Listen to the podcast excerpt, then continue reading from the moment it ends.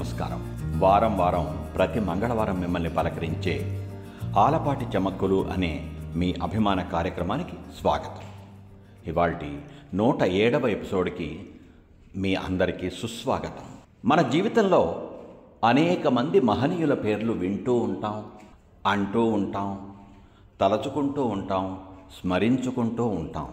అది ఏ రంగంలోనైనా సరే ఏ కాలంలోనైనా సరే ఏ స్థలంలో అయినా సరే కారణ జన్ములుగా ఉద్భవించినటువంటి అటువంటి మహనీయులు మన జీవితాలకి నాడైనా నేడైనా ఏనాడైనా పనికొచ్చేటువంటి గొప్ప గొప్ప మహత్తర అంశాలని బోధించారు. అటువంటి వాళ్ళల్లో మనం నిరంతరం గుర్తు చేసుకునేటువంటి ఒక నామం శ్రీ రామానుజాచార్యుల వారు. ఇటీవల జరిగినటువంటి కొన్ని అత్యద్భుతమైన ఆధ్యాత్మిక కార్యక్రమాల కారణంగా ఆ ఆచార్యుల వారి పేరు మరింతగా మనం మననం చేసుకుంటూ ఉన్నాం. ఈ విషయం మీ అందరికీ తెలుసు. అసలు ఎవరు? ఈ రామానుజాచార్యుల వారు? పేరైతే విన్నాం కానీ ఆయన్ని గురించి పూర్తిగా తెలియదే. ఆయన్ని గురించి ఏదైనా విశేషం ఉంటే అది కూడా తెలుసుకుందామే అనేటువంటి చిన్న ఆలోచన నా సహృదయ వీక్షకులకి కలగటం సాధారణం. అందుకే ఇవాటి ఈ ఎపిసోడ్లో శ్రీ రామానుజాచార్యుల వారి గురించి మనం మాట్లాడుకుందాం. భారతదేశంలో ముఖ్యంగా మన దక్షిణ భారతదేశంలో భగవంతుడిని చేరుకునేటువంటి భక్తి మార్గాలు మూడు ముఖ్యమైన సిద్ధాంతాలుగా రూపుదిద్దుకున్నాయి. వాటినే త్రిమతాలు అంటారు. త్రి అంటే మూడు కాబట్టి త్రిమతాలు అంటే మూడు రకాల సిద్ధాంతాలు. అక్కడ మతం అంటే మతం కాదు అభిమతం సిద్ధాంతాలు. ఆ త్రిమతాలని మనకి బోధించినటువంటి వారు ఆ దారి మనకు చూపించినటువంటి వాళ్ళని త్రిమతాచార్యులు అంటాం. ఈ త్రిమతాలు ఏమిటి? ద్వైతం అద్వైతం విశిష్టాద్వైతం. ద్వైతం మధ్వాచార్యులు అద్వైతం శంకరాచార్యుల వారు విశిష్టాద్వైతం శ్రీ రామానుజాచార్యుల వారు ప్రతిపాదించారు. ఇవాల్టి మన ఎపిసోడ్కి కేంద్ర బిందువైనటువంటి రామానుజాచార్యుల వారి గురించి తెలుసుకుందాం.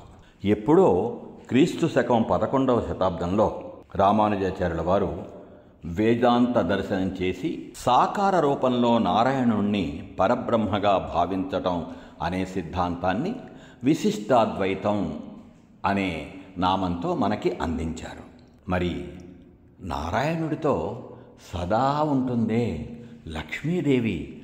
ఆ లక్ష్మీదేవిని కూడా చక్కటి ప్రాధాన్యంతో సేవించుకోవడం అనేటువంటి ఒక భావన కారణంగా ఈ విశిష్టాద్వైతాన్ని శ్రీ వైష్ణవం అంటాం. మనందరికీ తెలుసుగా శ్రీ అంటే ఎన్నో అర్థాలు. సాలె పురుగు మొదలుకొని సాక్షాత్తు మహాలక్ష్మీదేవి వరకు. అందుకే ఈ విశిష్టాద్వైత భక్తి మార్గం ఏదైతే ఉందో దాన్ని మనం శ్రీ వైష్ణవం అని కూడా పిలుచుకుంటూ ఉంటాం. ఆ శ్రీ వైష్ణవ భక్తి మార్గ సిద్ధాంత ప్రదాత శ్రీ రామానుజాచార్యుల వారు పదొందల పదిహేడవ సంవత్సరంలో చెన్నై పట్టణానికి ఇరవై ఐదు కిలోమీటర్ల దూరంలో ఉన్న శ్రీ పెరుంబుదూరులో జన్మించారు. ఆయన జీవించిన కాలం ఎంతో తెలుసా? నూట ఇరవై మూడు సంవత్సరాలు. ఆయన విశిష్టాద్వైత సిద్ధాంతం ప్రచారానికి విశేషంగా కృషి చేశారు. ఆయన జీవితకాలంలో సగభాగం తమిళనాడులోని శ్రీరంగం కాంచీపురం క్షేత్రాల్లోనే గడిపారు. కలియుగ ప్రత్యక్ష దైవమైన శ్రీ వెంకటేశ్వర స్వామివారికి పరమ భక్తుడైనటువంటి తిరుమల నంబి మన రామానుజాచార్యుల వారికి మేనమామ విశిష్టాద్వైతాన్ని ఆళ్వారుల వైభవాన్ని తత్సంబంధిత భక్తి మార్గాలని మేనల్లుడికి పరిచయం చేసింది ఆయనే. భక్తి పాండిత్యం సంస్కరణ తత్వం కలిగిన తల్లి కాంతిమతి నుంచి రామానుజాచార్యుల వారు అభ్యుదయ భావాలను సైతం అలవరుచుకున్నారు. అందుకే ఆ కాలంలో ఆయన మూఢాచారాన్ని వ్యతిరేకించారు. ఆత్మ ప్రబోధంతో కొన్నిసార్లు గురువులకి సైతం కనువిప్పు కలిగించినటువంటి మహామనీషి శ్రీ రామానుజాచార్యుల వారు. ఒకసారి ఆయన గురువు గోష్ఠిపూర్ణ ఓం నమో నారాయణాయ అనే అష్టాక్షరి మంత్రాన్ని ఉపదేశించి చూడు దీన్ని గోప్యంగా ఉంచాలి. ఎన్నడూ ఎవ్వరికీ చెప్పకూడదు అన్నారు. అభ్యుదయ భావాలు సంస్కరణ భావాలు ఉన్నటువంటి రామానుజాచార్యుల వారు ఊరకుంటారా అప్పట్లో అంటరానితనం వంటి అనేక మూఢాచారాలు రాజ్యమేలిన ఆ రోజుల్లోనే ఆయన ఆ మహామంత్ర జపంతో లభించే ఆధ్యాత్మిక సత్ఫలం ఏ కొద్ది మందికో పరిమితం కాకూడదు. అందరికీ అందాలి అనుకున్నారు.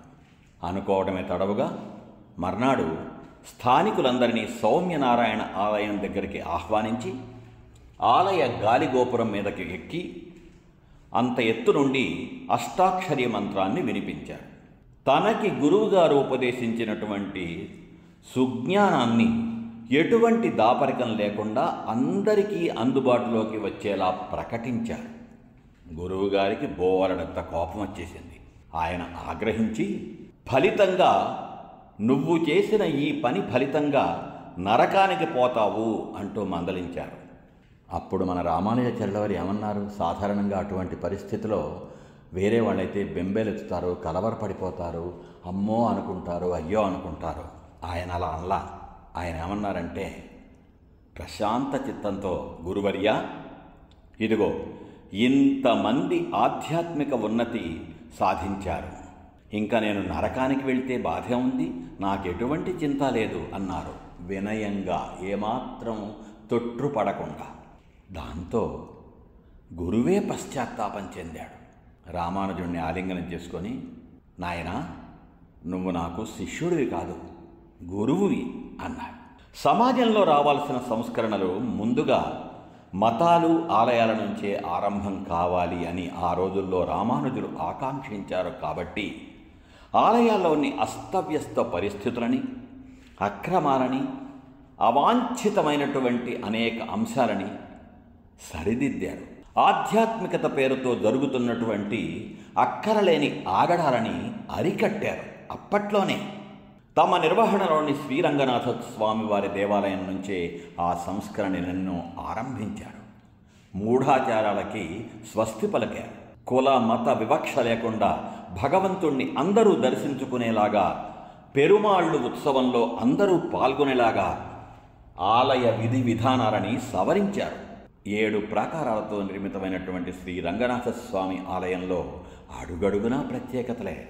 అయితే వాటిల్లో మనలో చాలామందికి బహుశా తెలియనటువంటి ఒక విశేషం శ్రీ రామానుజాచార్యుల వారి శరీరం ఎప్పుడో పదకొండు పన్నెండు శతాబ్దాల మధ్య విడిచిపెట్టినటువంటిది. అప్పటి నుంచి ప్రత్యేక లేపనాలను అద్ది ఎటువంటి కెమికల్స్ లేకుండా ఇప్పటికీ భద్రంగా ఉంది. శ్రీరంగంలోని ఆలయంలోని నాలుగవ ప్రాకారంలో ఉన్న రామానుజాచార్యుల వారి ఆలయాన్ని సందర్శించిన అక్కడ ఉన్నది ఆయన దివ్య శరీరం అని చాలామంది గుర్తించరు. సాధారణంగా మనం ఆలయానికి వెళ్తే హడావుడిగా అటు ఇటు పరిగెత్తుతాం కదా. అక్కడ ఉన్నటువంటి వాటిని గమనించేటువంటి తీరిక ఓరిమి సాధారణంగా తక్కువగా ఉంటాయి. అందుకే అక్కడ ఉన్నది ఆయన దివ్య శరీరం అని చాలామంది గుర్తించరు. పద్మాసనంలో యోగ భంగిమలో కూర్చొని రామానుజాచార్యుల వారు అక్కడ శరీరాన్ని విడిచిపెట్టారు. ఆ కూర్చున్న భంగిమలోనే ఇప్పటికీ ఆ శరీరం కనిపిస్తూ ఉంటుంది మనకి. ఏటా రెండు సార్లు ఆయన కోసం ఓ ఉత్సవం నిర్వహించబడుతుంది అక్కడ.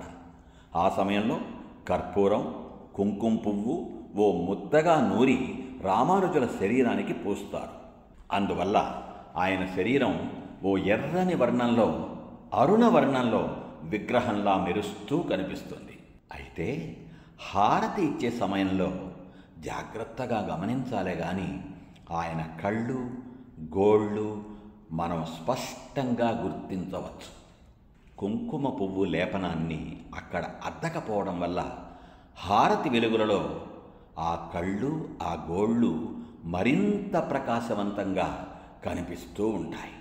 మన భారతదేశంలో ఎన్నో విశేషాలు మరెక్కడా ఉండనటువంటి అరుదైన విశేషాలు అద్భుతాలు ఉంటాయి. వాటిని గురించి అప్పుడప్పుడు తెలుసుకోవడం చాలా ఆనందంగా ఉంటుంది. అటువంటిదే ఇవాటి ఎపిసోడ్లో మనం చెప్పుకున్నటువంటి ఈ విషయం. ఇక ఇవాటి నూట ఏడవ ఎపిసోడ్లోని కొసమెరుపు. ఇందాక మనం మాట్లాడుకుంటూ శ్రీ వైష్ణవం అనే పేరు లక్ష్మీదేవిని ప్రాధాన్యమిచ్చి ఆరాధించుకోవడం వలన అని చెప్పుకున్నామే. శ్రీ అనేటువంటి ఏకాక్షర పదానికి ఎన్నో అర్థాలు. వాటిల్లో ఒకటి సాలెపురుగు కూడా అని నేను చెప్పడం జరిగింది.